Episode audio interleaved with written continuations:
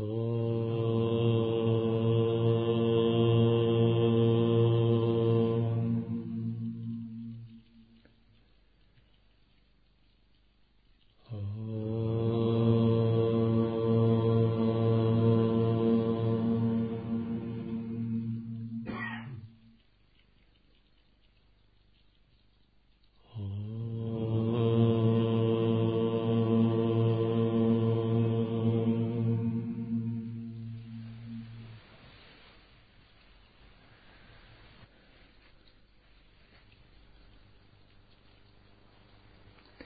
Наставление по практике созерцания.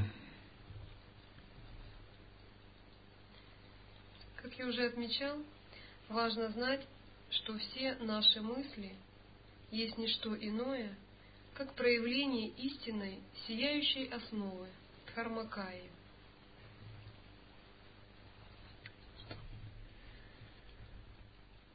Когда мы не знаем этого секрета, Наши мысли создают картину реальности.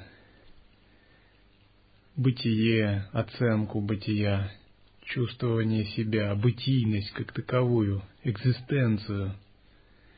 Все это творят наши мысли. Если бы их мы их не генерировали, мы бы как человеческие существа вряд ли бы сами себя сумели оценить. Однако из-за того, что мы не распознаем их основу, мы считаем мысли чем-то устоявшимся и независимым, и тогда ощущение эго, ахамкары, экзистенция тоже предстает как нечто самодовольное, самодавлеющее. И тогда она берет власть над телом и прочими проявлениями.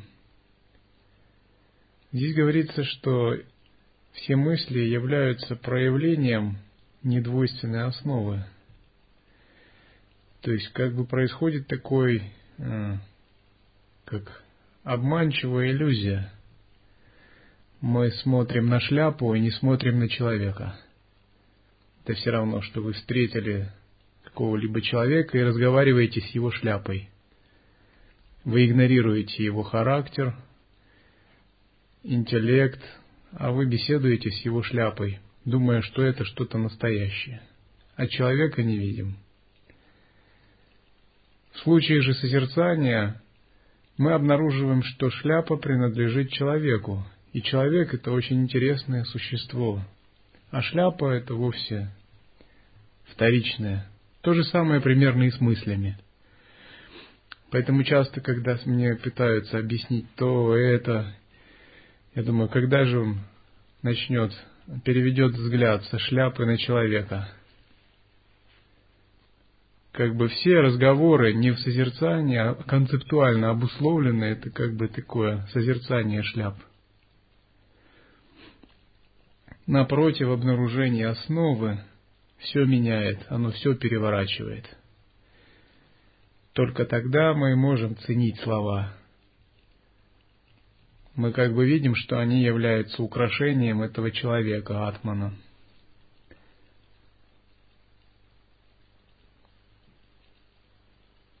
Тогда уже мысли, сцепляясь, не могут породить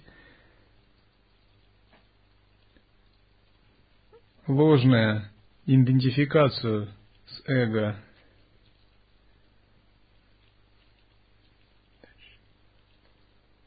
Учитель, побуждает нас узнать исконное состояние мудрости Дхармакаи и оставаться в нем. И оставаться в нем – это ключевые слова. Допустим, пока ретрит идет, мы остаемся еще чуть-чуть. Но звонит звонок колокольчика, у нас сразу как пчелиный рой.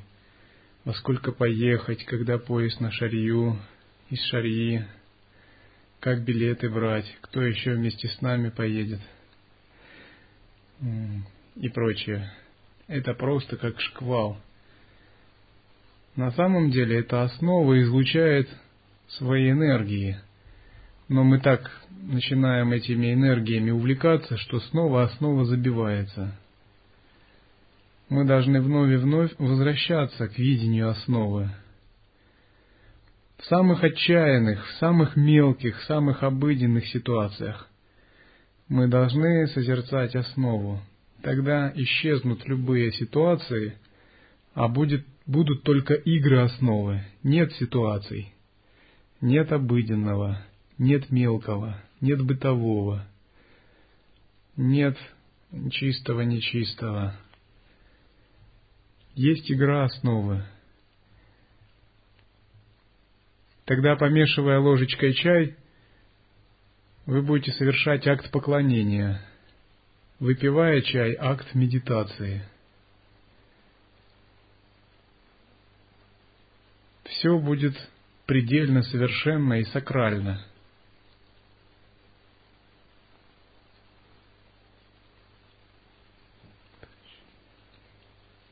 только возникнет омрачающая эмоция или мысль, сразу же оглянитесь на ее корень, и она в тот же миг освободится сама собой. За свою учительскую э, деятельность, наверное, я повторял это много раз, несколько сотен. Сразу же обратитесь в ее корень. Однако наши тенденции отвлекаться сильны и устойчивы. И мы должны приучить свой ум как бы постоянно, словно дергаем за ниточку, возвращать его к корню.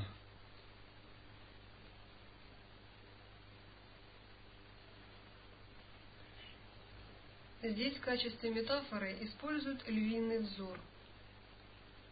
Бросьте палку собаке и бросьте палку льву. Собака провожает взглядом палку, а лев смотрит прямо на того, кто ее бросил. Утвердиться в естественном созерцании значит стать львом.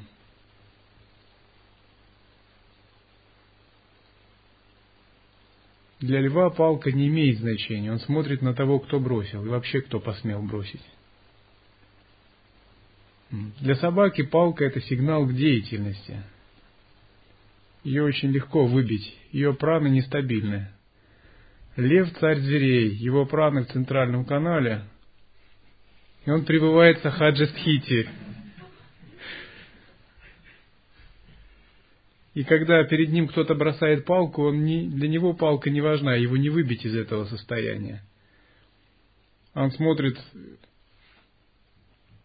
превосходит ли тот, кто ее бросил, его присутствие – то есть прямо на того, поскольку он сам пребывает в очень глубоком состоянии. Разумеется, лев это пробужденный, полностью пробужденный, Тадхагата, который рычит, пробуждая других. Итак, когда мы пребываем подобно льву в непоколебимом состоянии, мы в принципе уже не смотрим на ситуации – мы не смотрим даже также на мысли, не смотрим на речь. То есть не то, чтобы мы вообще ее отвергаем. Мы на нее смотрим, но как бы сквозь пальцы. Мы смотрим на основу, из которой они исходят. И на игру энергии, которую собой все ситуации представляют.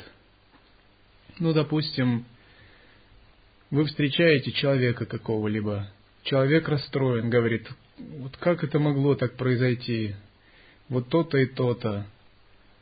А вы не вникаете даже в проблему, почему это произошло, кто виноват, как ликвидировать. Вы просто находитесь в этом присутствии, не оцениваете даже, но вы знаете, что это просто возбужденная прана, неудовлетворенная прана, страдающая. Сжатый ум, скукоженный ум, обусловленный ум, отождествившийся ум – и вы видите, что нет нужды быть в таком состоянии, и ничто не может быть причиной сжатия ума, кроме невежества. Нет нужды пране быть в, такой, в таком состоянии, кроме отождествления. Тогда вы говорите этому человеку, ты просто спишь.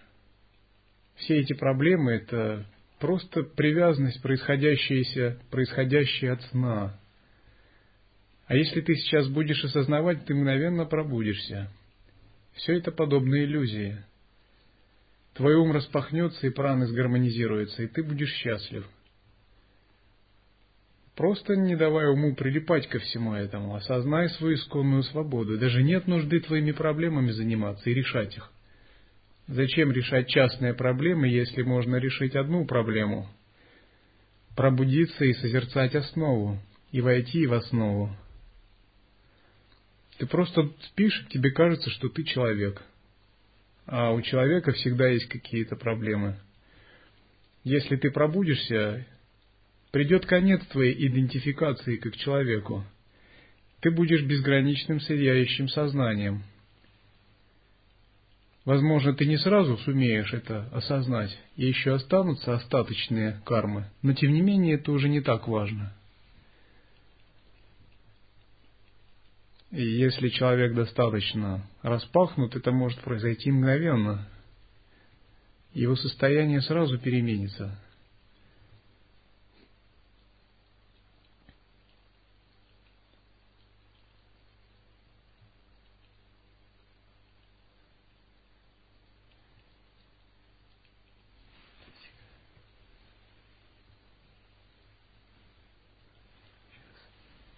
Поэтому в данной ситуации вы повели себя как лев. Вы не посмотрели на палку, а посмотрели на того, кто ее кидает.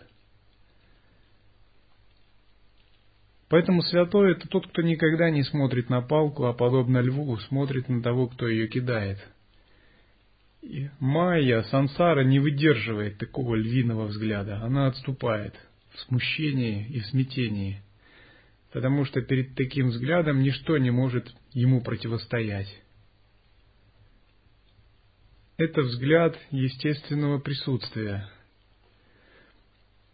Вот пример из жизни. Один монах, будучи в сновидении, хотел пробудиться, но сам был не очень внимательным. А другие, тем более, казались ему реальными. Тогда он начал подходить к людям и спрашивать одного за другим, «А какое сегодня число, кто ты, как ты здесь взял, откуда ты здесь взялся. И люди входили в замешательство и в ступор. И они начали озираться, внезапно у них происходило какое-то большой знак вопроса, и они один за другим исчезали в сновидении. И тогда он понял, что все эти люди, населяющие сновидения, были его собственными мыслями, проекциями – он был в подсознании, они все исчезли. И он понял, что он был один в абсолютно в этом мире сновидения. Но потому что он спал, ему казалось, что были другие люди, они приставали к нему вопросами, делали дела. Фактически этот мир ничем не отличается от того сновидения, разве что энергии поплотнее, потверже. То есть с первого раза не удается исчезнуть, если спросить. Тем не менее, тем не менее, святой всегда знает, что он один в этом мире. Он одинок в этом мире в том смысле, что ничего больше не существует. Другие существуют только как он сам, как то же самое сознание –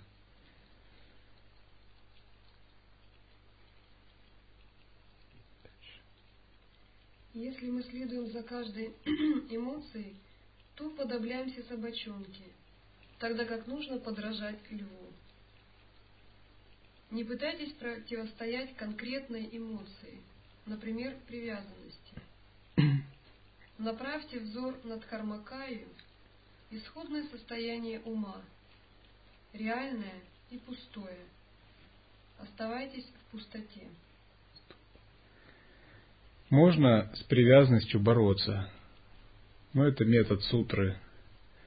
Можно объяснить себе, привязанность ведет в мир голодных духов, в мир людей. Нужно осознать ужас привязанности. Если вы не осознали весь ужас привязанности, как бы если у вас вся душа как бы не противится этой привязанности, вы еще не поняли принцип сутры. Вы так еще, а может да, может нет, ничего там в этом нет страшного. Но запомните, что святые каленым железом выжигали свои привязанности, что ради просветления святые истязали свое тело, сжигали себя в аскезах. Не потому, что они такие э, не знающие высших учений, где не обязательно проявлять аскезу, а потому что у них был дух бескомпромиссности, и они знали, как пагубна привязанность. Привязанность – это путь к тысячам новых рождений, бесчисленным новым рождениям. И на пути сутры надо понять пагубность привязанности, любой привязанности. Возникает ли эта привязанность к людям, с которыми вы живете, либо к монахам, друзьям. Если ум прилипает к этому, это большая проблема. К материальным вещам, каким-то собственным планам, все это привязанность. Не думайте, что раз вы практикуете высшее учение Анутара Тантры, то это как бы ну, привязанность тут же аннулируется.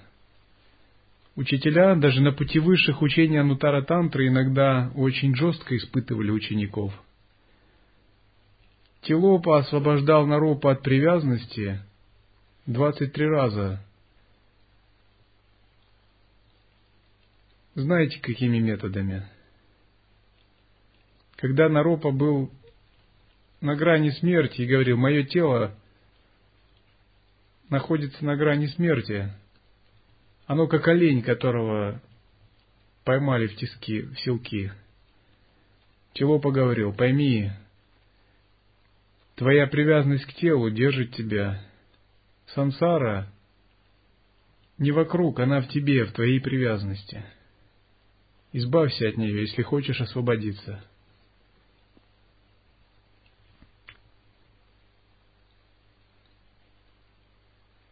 Поэтому бескомпромиссный йогин, он видит все привязанности и не дает им спуска. То есть бескомпромиссный йогин, он избавляется от этих привязанностей. Пока не почувствуешь себя голым аскетом аватхутом, невозможно стать истинным практиком созерцания – привязанность ко всему, привязанность вообще как таковая.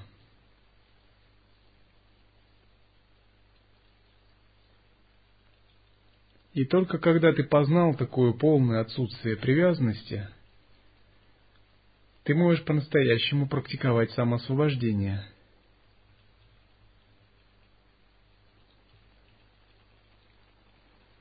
В душе отсутствие привязанности, если оно укоренилось, Ничто внешнее больше не сможет тебя ввести в заблуждение. Даже живя в гуще людей, ты будешь отшельником на горе или монахом в ретрите.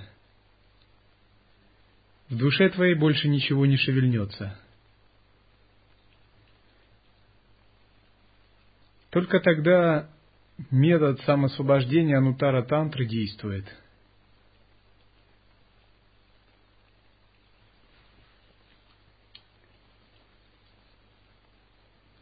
И здесь говорится, не пытайтесь противостоять привязанности. Вот когда такая пустотность пережита и отсечение привязанности, не думайте, что у вас не будут возникать снова тенденции ума привязаться.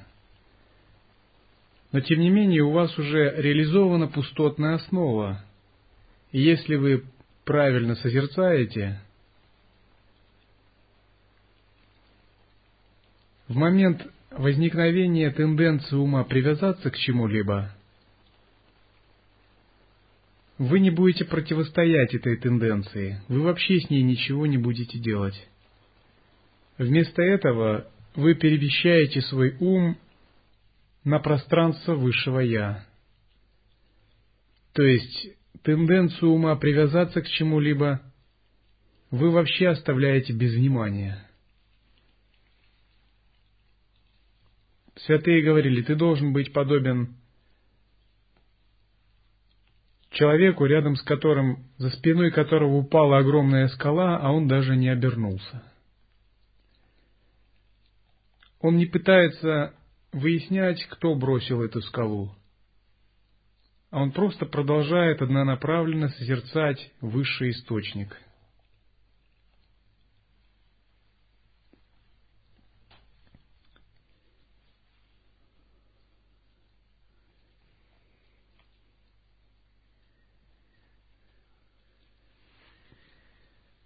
Когда вы породили такое состояние созерцания и без, без привязанности, вы можете жить где угодно и как угодно.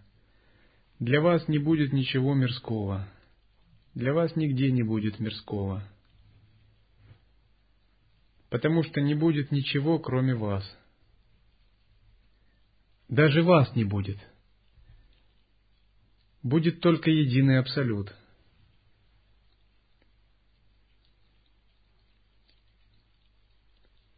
В этом состоянии никакая привязанность больше невозможна. Если возникает какая-либо энергия, она является скорее игрой Абсолюта, но уже не вашим действием, не тем, что накапливает карму.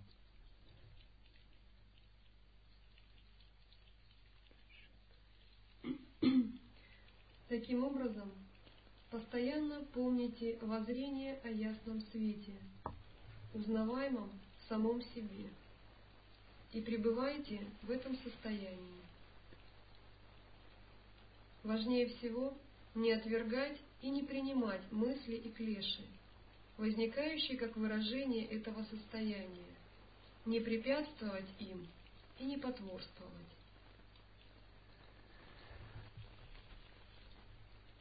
Принцип такой, что когда возникают какие-либо проявления, вы устанавливаете к ним равностные отношения – Вместо того, чтобы выяснять с ними, вести какую-то борьбу, вы просто переворачиваете свой взгляд на сияющую основу ума и полностью доверяетесь ей. Это также принцип гуру-йоги.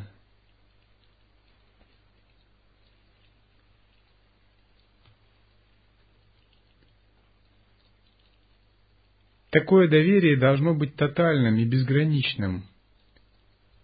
Самоотдача или преданность, они должны быть настолько сильны, что что бы вы ни переживали, вы могли бы их выполнить.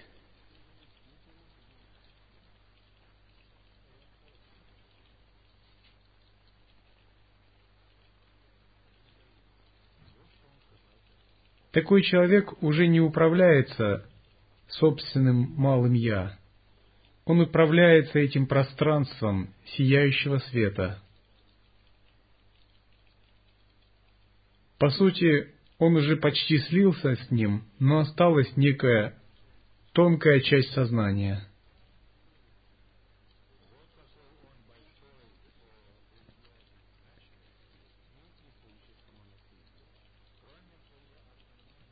Это так, как если бы каждое утро вы рождались заново, а каждую ночь умирали. Словно у вас каждую секунду нет больше ни одного плана, ни одной надежды, ни одного страха.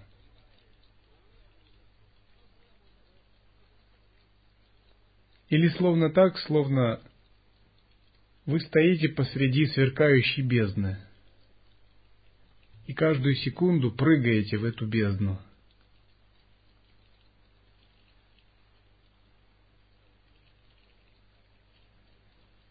Разумеется, в относительном мире есть свои принципы и правила.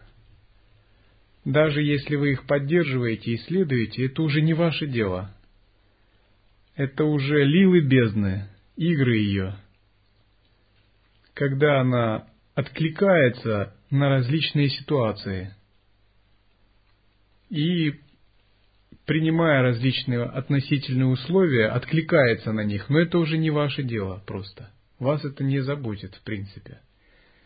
вы просто поддерживаете такую гармонию, баланс между этим ясным светом и относительным. И чем глубже наше созерцание, тем более гибким становится наш ум.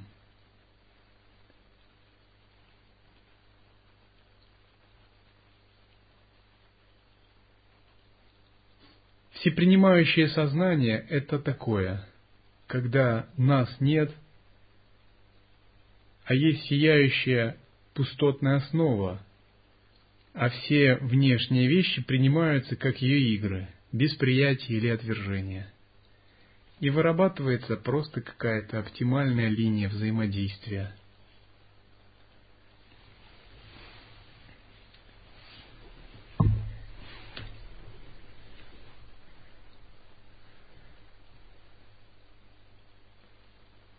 Когда у нас появляется такой ум, возникает всеприятие.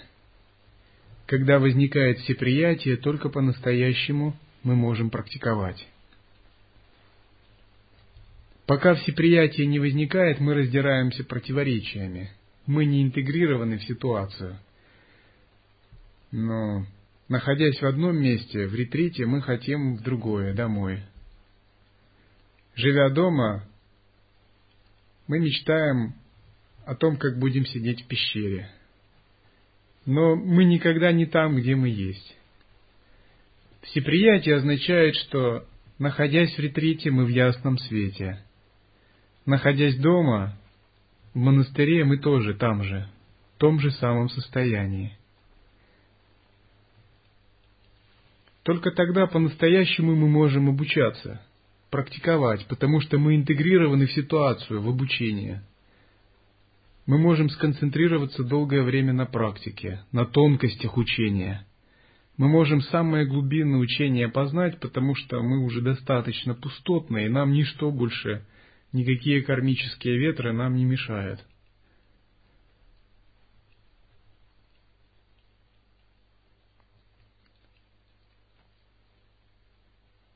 Мы наконец-то можем выполнить, что нам рекомендует учитель полностью. Потому что мы всепринимающие, и мы можем уже принять, наконец-то. Мы долгое время э, уклонялись. Но теперь целые две недели мы можем выполнять без всяких трудностей. Мы научились принимать расписание,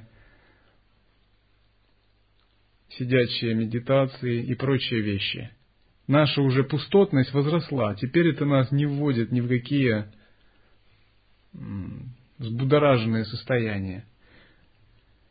И по мере увеличения нашего всепринимающего сознания мы можем делать это три месяца, пять месяцев, год, сидя в темном ретрите, три года, двенадцать лет – мы можем практиковать так же, как махасидхи. А если мы практикуем так же, как махасидхи, мы ими становимся.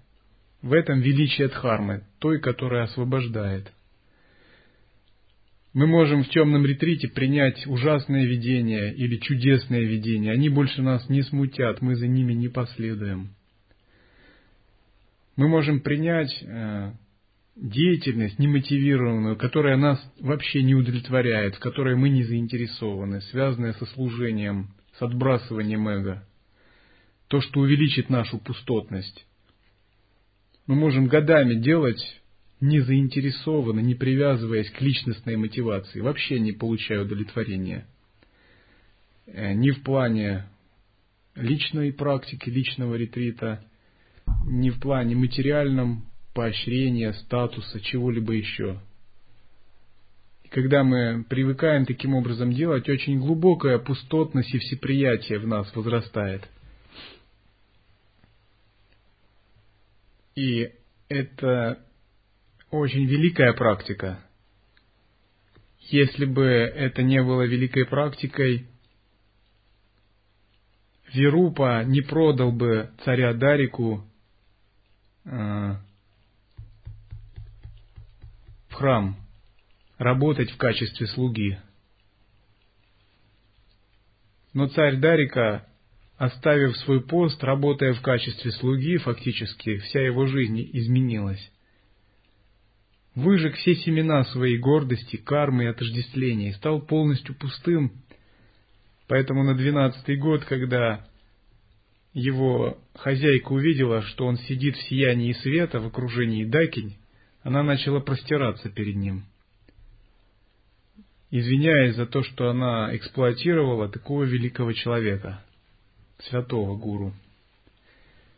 Дарика достиг это за счет того, что стал полностью пустым, занимаясь немотивированной деятельностью и созерцая. То есть уже не было эго, которое выносило суждение, оценивало как то, что выгодно ему, и то, что невыгодно. В этом принцип самоотдачи и служения.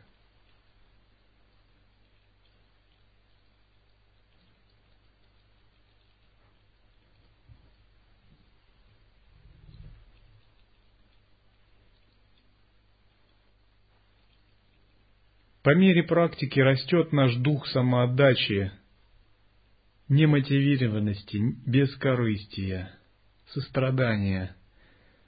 Наша личность расширяется до планетарного масштаба, до галактического масштаба. Мы понимаем, что иметь масштабы этого эго и тела, просто печься только о нем, это очень узко, очень наивно.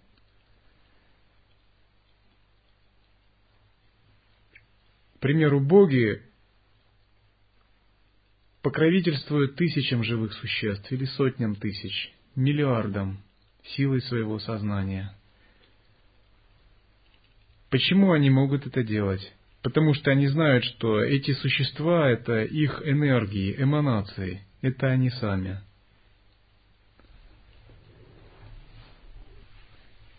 Поэтому в процессе практики, кроме роста осознавания, должна расти наша неэгоистичность, непривязанность к себе, немотивированность а, в служении, в деятельности, самоотдача, сострадание, расширение «я». Мы должны наконец-то отвернуться или повернуться от этой скукоженной маленькой личности – и расширить свое поле восприятия на всех живых существ.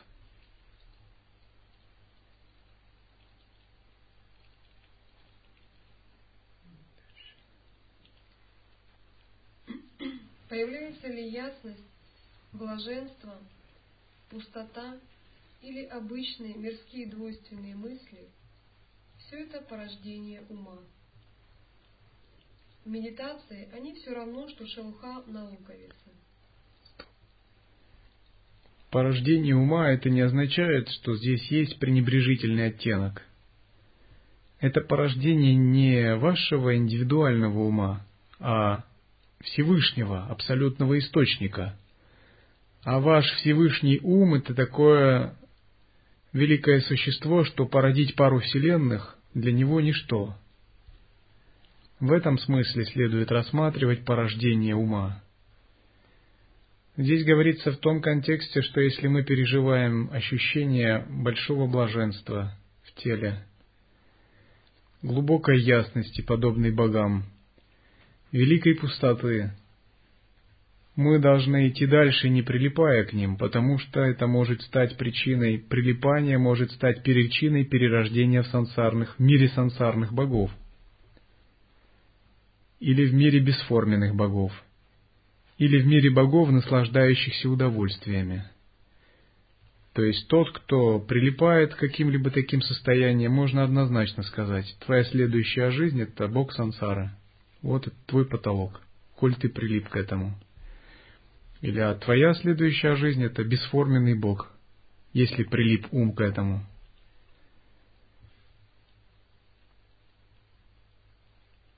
Если же мы исследуем все эти состояния, обнаруживается, что за ними есть гораздо более величественное, Всевышний Источник, единый ум, который первичен по отношению к ним.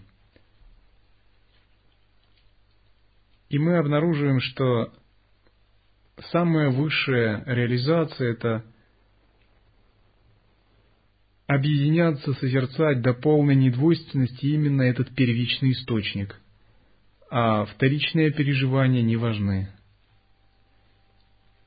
Говорят так, дзен забирает хлеб у голодного и меч у самурая.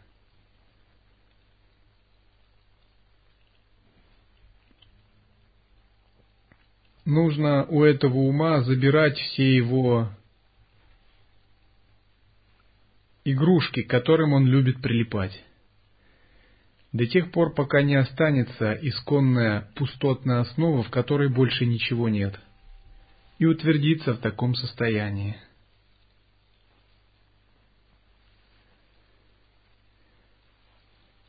Исходя из этого состояния, нужно вернуться снова к восприятиям, переживаниям энергии и формам и взаимодействовать с ними –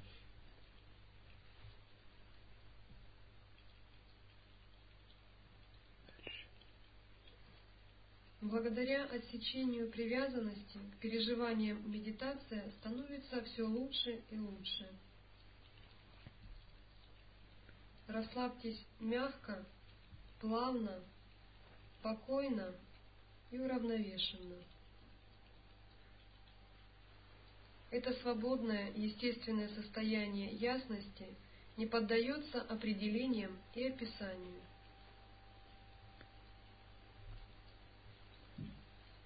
Двойственные представления возвращаются и кружатся, как мухи.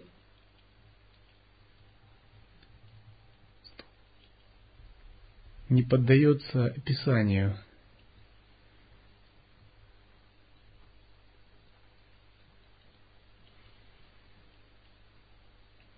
Это означает, что никакие наши представления в абсолюте не имеют силы. В абсолюте имеет силу только глубокое осознавание вне двойственности –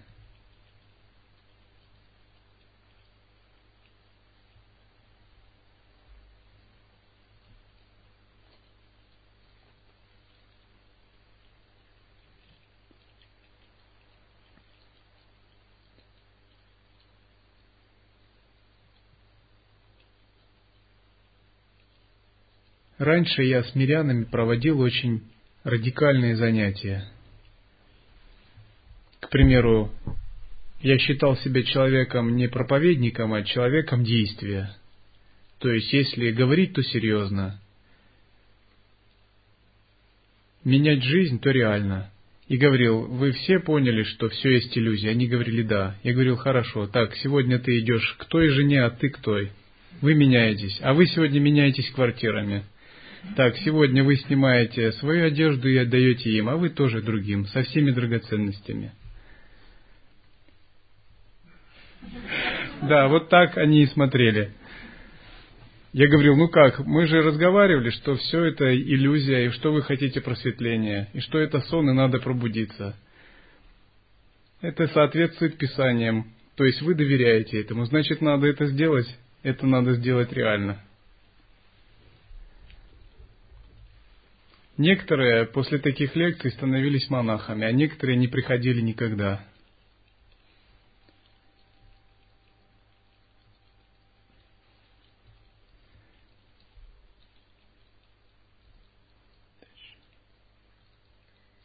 Оно продолжается некоторое время, а потом ум снова утрачивает свободу.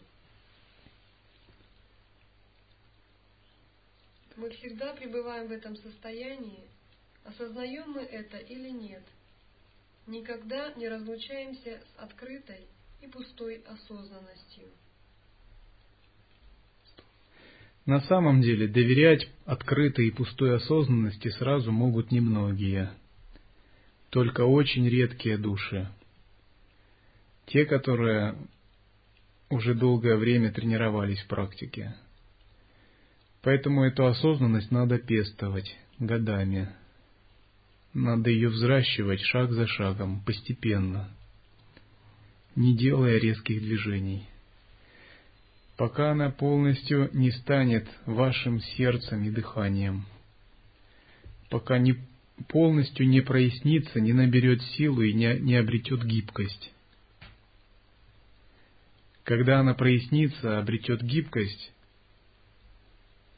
нужно применять дальнейшие методы, чтобы она обрела еще большую глубину.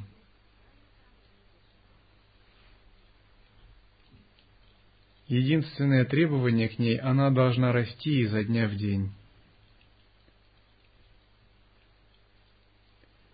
У нас есть три линии совершенствования. Это совершенствование Бхавы – совершенствование осознанности, совершенствование энергии.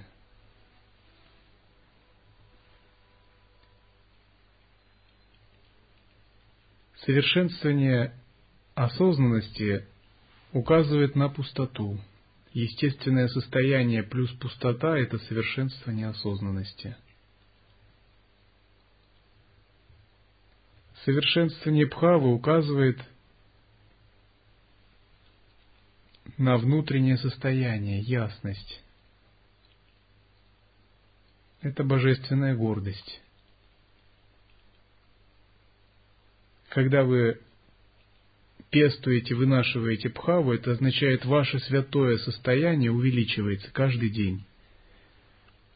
То есть год назад вы были э, раздраженным, неудовлетворенным, унылым или мрачным – если вы начали тренироваться в гуру-йоге, в самаях, в очищении, через год ваше состояние становится светлым, просто мягким, чистым и радостным.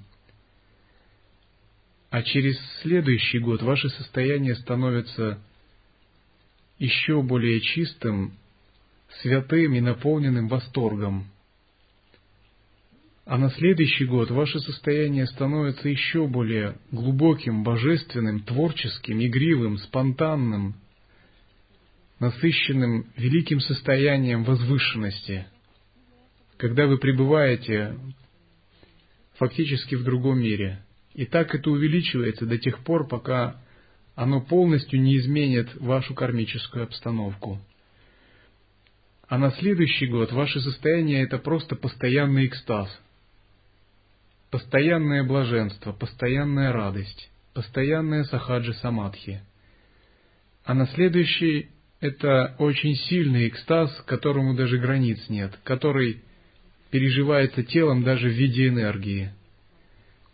Сильная радость и сильное воодушевление. Но оно не связано с эмоциями, оно связано с внутренним, скорее, воспри... восприятием. И огромное ощущение я подобен божеству, я есть само божество. Я есть абсолют, я есть брахман. Огромная сила в этом находится. Это пестование бхавы.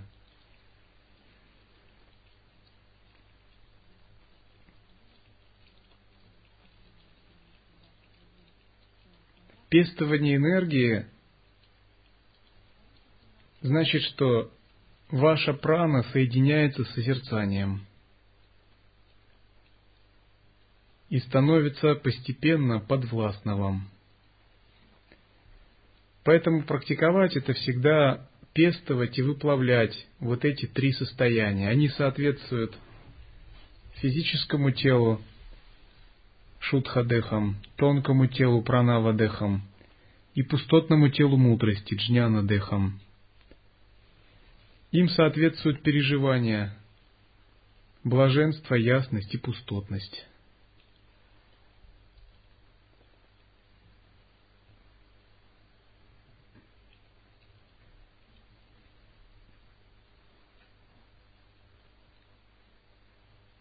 Когда мы заканчиваем их пестовать, наше пустотное тело мудрости полностью обнажается как великая пустотная светоносность, не имеющая края, не имеющая центра. Пхава переживается как тело блаженства, тело божества в иллюзорном мире, э, в иллюзорном теле, верхнего мира форм. Пестование праны переживается как физическое тело бессмертного. Таково освобождение, результатом которых является плод три тела. Некоторые достигают одного тела, остальные три развиваются у них после смерти, при перерождении, не при перерождении, в посмертном освобождении. К примеру, реализовывают пустоту, а в Барда эманируют из пустоты иллюзорные божественные тела. И затем воплощаются в виде нирманакай или шутхадехам, перенося свое сознание в физические миры. Некоторые становятся, пестуя бхаву, становятся достигшими в иллюзорном теле божества, и затем реализовывают свою медитацию в мирах богов, обретая пустотное тело мудрости.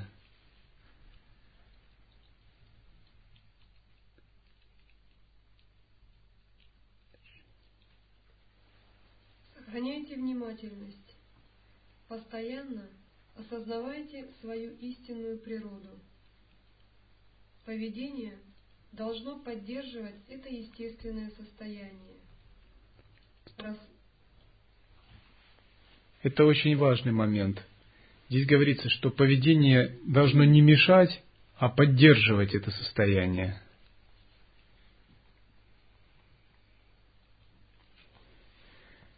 Когда поведение мешает?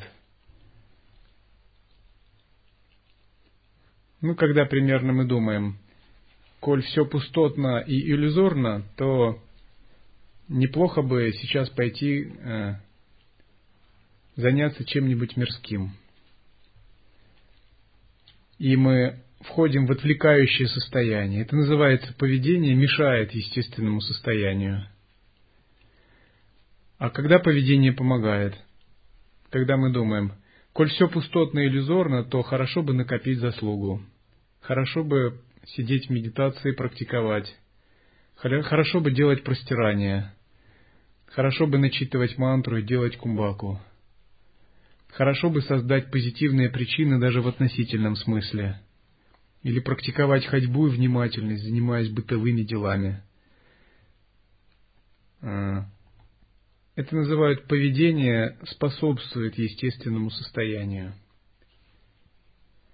И вначале мы в поведении должны придерживаться всего того, что максимально способствует естественному состоянию, зная, что очень много вещей могут ему помешать, что это еще как слабый росток. Ветер подул, и он может быть вырван с корнями.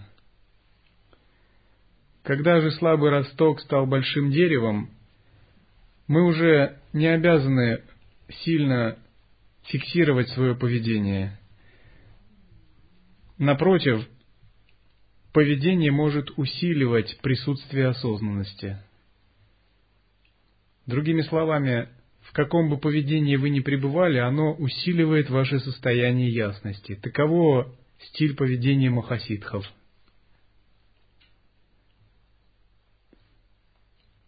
Ну, допустим, если обычный человек, приходя в горы, должен делать подношение божеству горы духом, то Махасидха, придя в горы, просто покоряет божество, свя...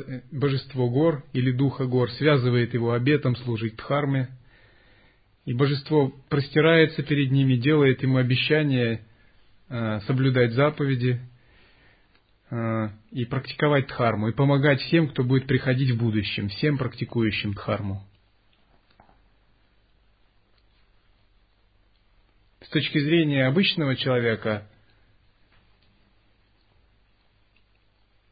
некорректное поведение с духом гор может создать проблемы, что ретрит не заладится, и лучше с ними не ссориться, а сделать подношение. С точки зрения Махасидха, некорректное поведение закончится обращением духа гор в Дхарму. Это и есть поведение, которое может которое больше не повредит естественному состоянию.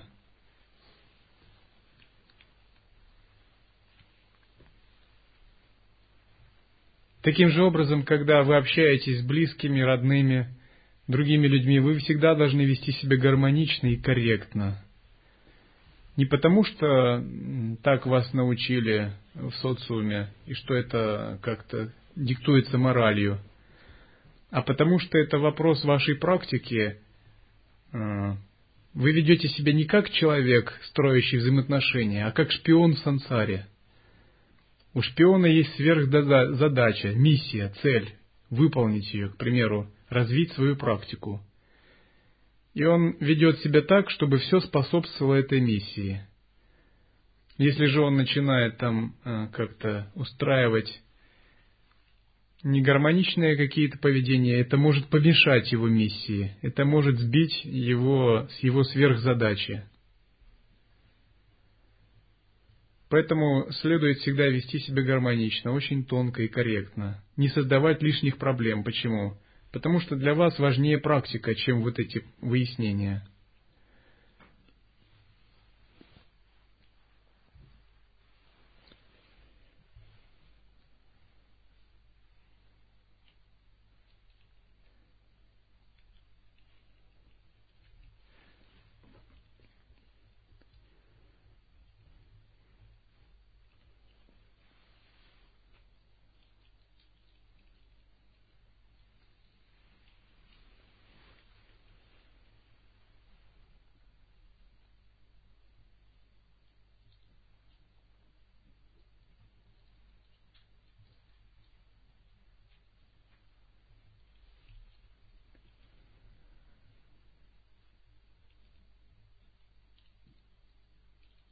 Другое дело, к примеру, когда монахи садятся в круг и практикуют садхану, они говорят кому-нибудь, ты такой-то, ты такой-то.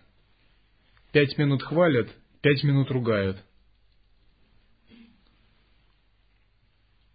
Поскольку люди связаны с амаями, это уже практика. Это тренировка созерцания. Это не является некорректным поведением.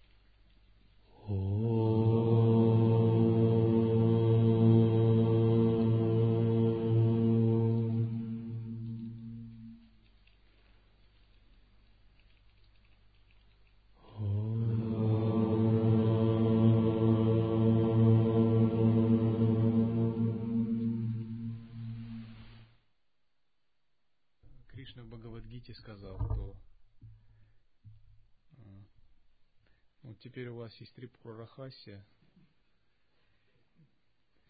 и вы можете всегда сказать, что Дататрия говорил по тому или иному поводу. Но это нужно говорить не другим, а самому себе. То есть, когда вы в чем-то сомневаетесь, или у вас замешательство по практике требует прояснения, вы входите в более глубокое состояние и на обум открываете абзац. И этот абзац даст вам ответ, наставление, как быть в этой ситуации, как ее воспринимать.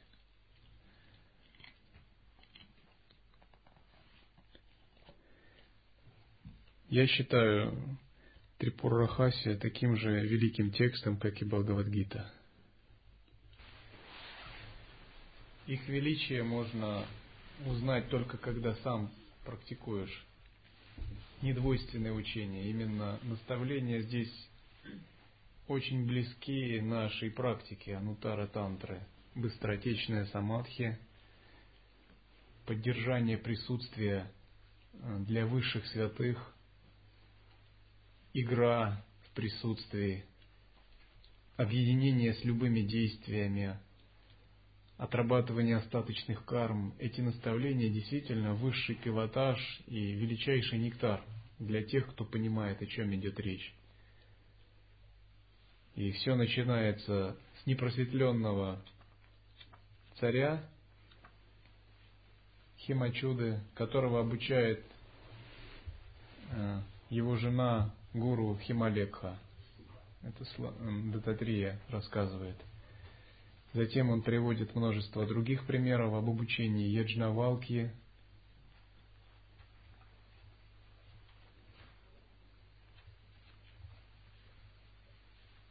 и других святых. И по мере э, продвижения книги начинается с самого простого,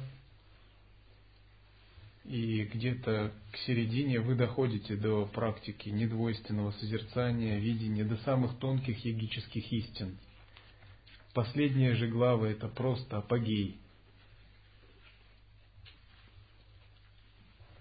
То, что очень редко встречается в текстах объяснение высших состояний быстротечного самадхи, способов их углубления и состояния самых высших святых, которые всегда пребывают в недвойственной сущности.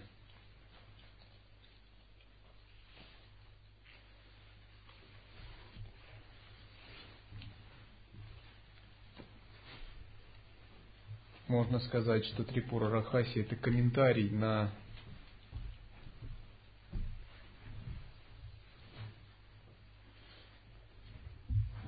базовый текст Шанкара э, Дататрии, который мы читаем каждое утро.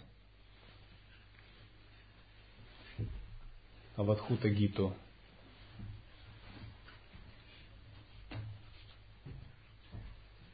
Существует еще Дживанмукта Гита и Дататрия Упанишат. Но Авадхута Гита и Трипура Рахасия самые великие из этих текстов, приписываемых Дататрии.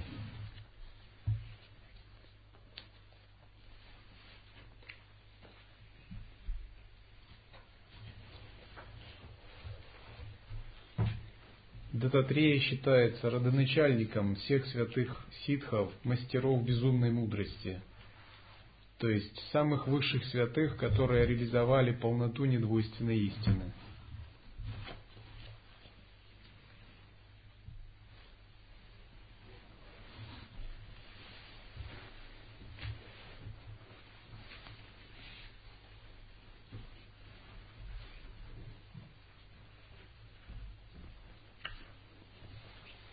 Шри Рамана Махариши, прочитав в юности Трипура Рахасию, настолько был э, восторжен, что всю свою дальнейшую жизнь не расставался с ней. И основывал свои наставления на поучениях Дататреи.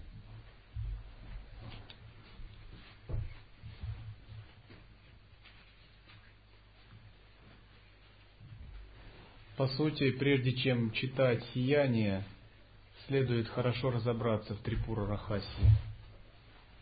Можно сказать, что «Сияние» — это то, как реализовать то, о чем пишется в Трипура Рахаси.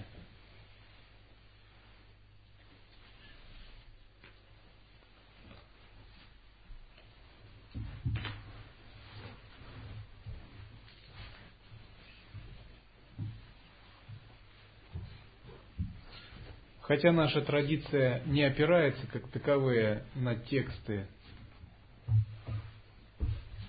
а опирается на упадешие святых и неконцептуальную осознанность. Тем не менее, я считаю очень важным, пока ты не стал махасидхом, опираться на тексты и изучать их тщательно, проясняя практику.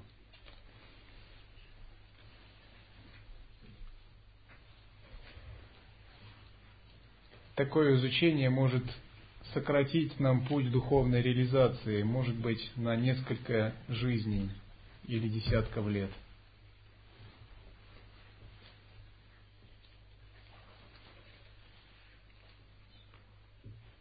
Такие тексты следует рассматривать как проявление энергии святых, поэтому относиться к ним с почтением –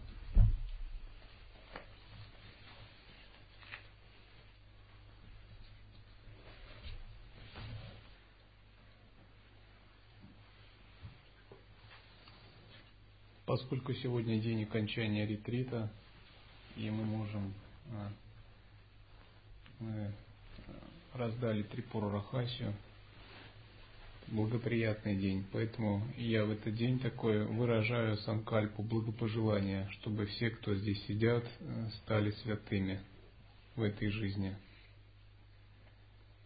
а какая-то часть а, великими святыми.